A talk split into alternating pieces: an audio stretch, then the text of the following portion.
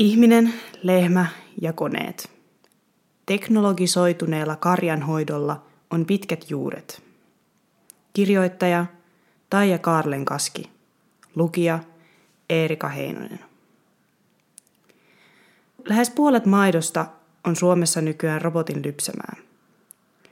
Lypsyrobotit ovat tuoreehko ilmiö, mutta ihmisen ja lehmän suhteen teknologisoitumisella on jo yli satavuotinen historia. Pysyvää suomalaisessa karjanhoidossa on ollut ristiriitaisuus ihmisten ja tuotantoeläinten suhteissa. Viime aikoina tuotantoeläinten olosuhteista ja eläintuotantoon liittyvistä kysymyksistä on keskusteltu paljon julkisuudessa.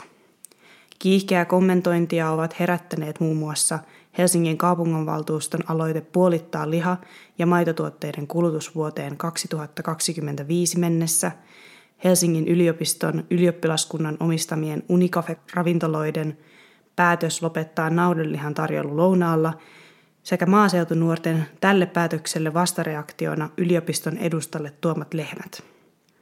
Suomessa maidon ja naudanlihan tuotanto kytkeytyvät yhteen, sillä suurin osa naudanlihasta saadaan lypsyroduista. Vaikka mediassakin on huomautettu runsaan lihansyönnin olevan varsin uusi ilmiö, keskustelu eläintuotannosta on usein varsin historiatonta.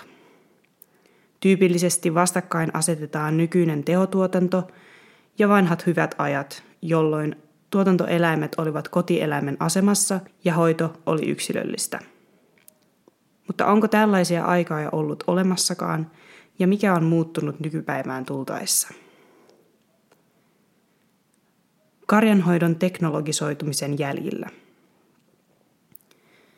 Tutkin tutkijatohtorin projektissani suomalaisen lypsykarjatuotannon teknologisoitumista sekä ihmisten ja eläinten suhteiden muutoksia 1800-luvun lopulta 2010-luvulle tultaessa. Tutkimus keskittyy kolmeen karjatalouden modernisaation kannalta merkittävään ajanjaksoon. 1860-1930-lukuihin, 1950 1970-lukuihin sekä 2010-lukuun. Kaikki nämä aikakaudet ovat olleet merkittäviä murroskausia suomalaisessa lypsykarjataloudessa. 1800- ja 1900-lukujen vaihteessa siitä alkoi muodostua taloudellisesti tärkeä maatalouden tuotannon ala. 1950-1970-lukuja leimasivat koneistumisen ja maatalouden rakennemuutos. Ja 2000-luvulla lypsykarjatilojen väheneminen ja jäljelle jäävien tilojen kasvaminen on jatkunut nopeana. Tutkimukseni aineistona käytin erilaisia tekstejä, kuten arkistoituja kansankuvauksia ja kyselyvastauksia, karjanhoitooppaita, sanomalehtitekstejä – karjanhoidon ammattilehtien tekstejä ja mainontaa. Lisäksi tein kenttätöitä suomalaisilla lypsykarjatiloilla, joilla on lypsyrobotti.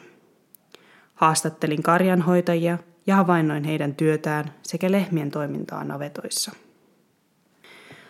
Tutkimukseni kytkeytyy Suomessa erityisesti 2000-luvulla jalansijaa saaneeseen yhteiskunnalliseen ja kulttuuriseen eläintutkimukseen, jossa tarkastellaan eläinten ja ihmisten suhteita monitieteisesti. Tässä lähestymistavassa eläimet ymmärretään kulttuurin, yhteiskunnan ja historian osatekijöinä ihmisten kanssa, ja niiden nähdään vaikuttaneen huomattavasti yhteiskunnallisten ilmiöiden muodostumiseen. Kiinnostuksen kohteena ovat erityisesti ihmisten ja eläinten väliset suhteet sekä eläinten merkitys yhteiskunnallisissa, kulttuurisissa ja historiallisissa prosesseissa. omavaraistaloudesta kaupalliseen 1800- ja 1900-lukujen vaihteessa. 1800-luvun lopulla nautakarjan hoito ja maidon tuotanto alkoivat muotoutua taloudellisesti tärkeiksi elinkeinoiksi, kun aiemmin lehmiä oli pidetty monin paikoin lähinnä tuottamaan lantaa viljapeltojen lannoitukseksi. 1860-luvun katovuodet olivat kuitenkin osoittaneet viljan viljelyn taloudellisesti epävarmaksi elinkeinoksi ja samoihin aikoihin muin vienti alkoi lisääntyä. Niinpä karjanhoidon menetelmien kehittäminen sekä sen arvostuksen kohottaminen oli maatalouspoliittisesti tärkeää. Maatalousoppilaitosten, maatalousseurojen, karjan tarkkailuyhdistysten ja opaskirjallisuuden tarjoama neuvonta olivat osa tätä kehitystä. Neuvonta olikin tarpeen, sillä nautakarjan elinolot olivat tuolloin usein suorastaan kurjat. Navetat olivat ahtaita, pimeitä ja tunkkaisia ja ruokinta hyvin puutteellista. Lehmät selvisivät talvikaudesta hädintuskin hengissä. Syynä ei kuitenkaan välttämättä ollut ihmisten välinpitämättömyys, vaan eläinten kehnot olot johtuivat tuolloin maaseudulla yleisestä köyhyydestä. Ruuasta oli puhua ihmisilläkin. Lehmien vähäinen maidon tuotanto meni tavallisesti maatilan omaan käyttöön. Kun maidon merkitys ja taloudellinen arvo kohosi, alettiin kiinnittää enemmän huomiota myös lehmien ruumiin toimintoihin ja siihen, miten maidon tuotantoa saataisiin kohotettua. Kun aiemmin ihanteellinen lehmä oli vaatimaton, vähän tyytyväinen ja sitkeä, nyt nautojen ruumiit alkoivat vaikuttaa vaativilta hoidon kohteilta, joiden ylläpitoon tarvittiin asiantuntijatietoa. Vaikka lypsykarjahoidon arkinen työ ei vielä koneistunut lukuun ottamatta kotiseparaattoreita, maidon lähettäminen meijeriin teki lehmästä jo osan kaupallista tuotantoketjua. Parempi ruokinta, navettarakennusten uusiminen ja uudet karjantalousopit kohensivat nautojen elinolosuhteita ja nostivat tuotantoa. Eläinten hyvinvoinnista puhuttiin jo vuonna 1907 julkaistussa karjanhoito-oppaassa – joten uudesta termistä ei ole tässäkään kysymys. Lehmästä itsestään alkoi jo tässä vaiheessa tulla yhä enemmän tuote, ja sen ruumiin toimintoja alettiin tarkkailla entistä tarkemmin. Samaan aikaan uudistukset alkoivat parantaa nautojen hyvinvointia. Lypsykoneet tulevat Suomeen. Suomessa karjanhoitotyön koneistuminen alkoi 1950-luvulla – ja yleensä ensimmäinen tiloille hankittu laite oli lypsykone. Suomalaisessa maataloudessa oli pitkään vallinnut sukupuolittunut työnjako. Karjanhoito ja erityisesti lypsytyö oli naisten työtä. Miehet puolestaan työskentelivät lähinnä metsissä ja pelloilla.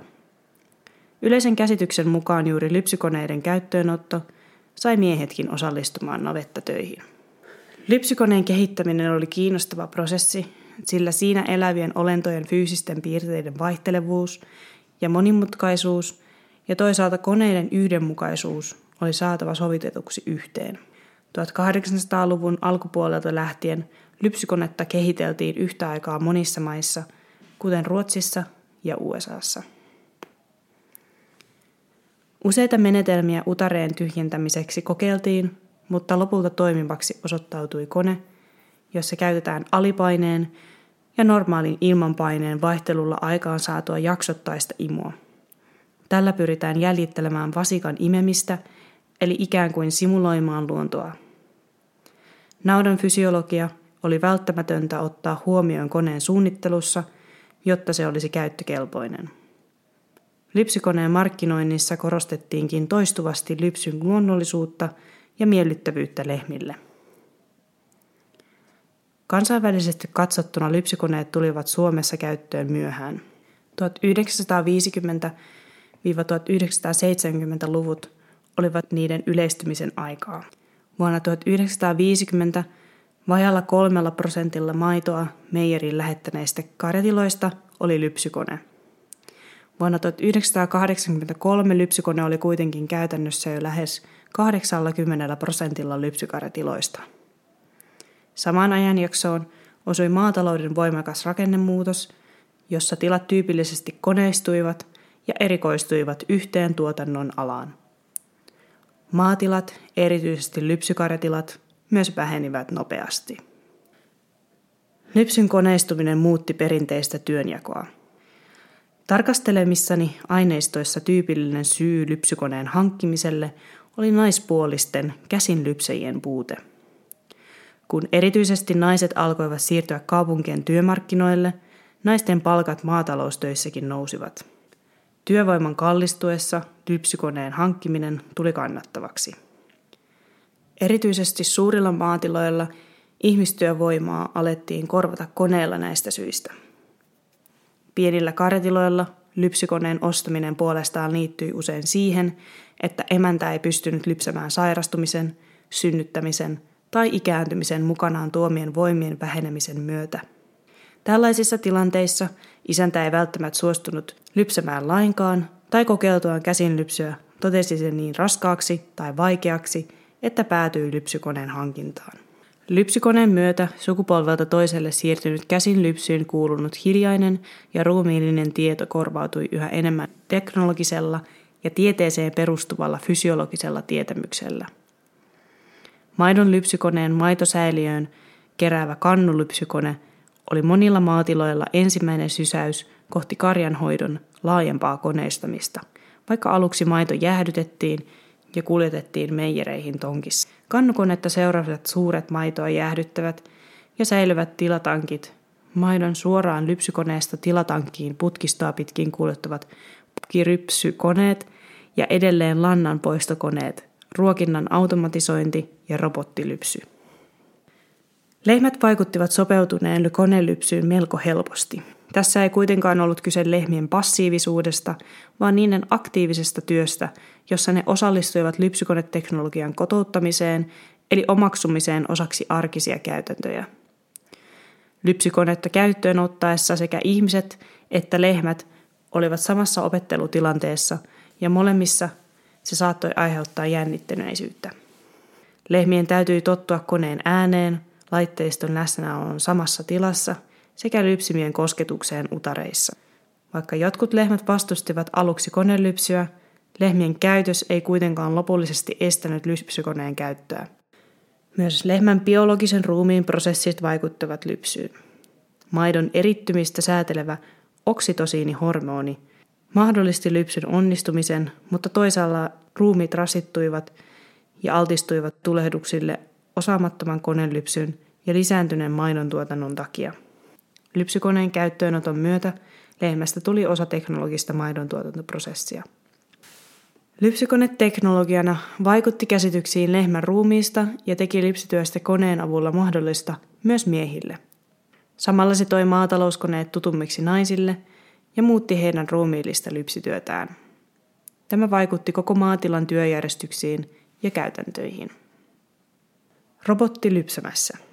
Automaattiset lypsyjärjestelmät eli lypsyrobotit tulivat kaupallisesti saataville 1990-luvulla, mutta ensimmäiset otettiin Suomessa käyttöön vuonna 2000.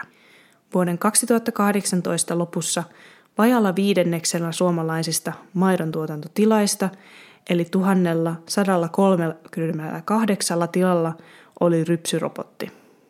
Koska nämä tilat olivat keskimäärin isompia, on arvioitu, että 30-40 prosenttia Suomessa tuotettavasta maidosta lypsetään robotilla.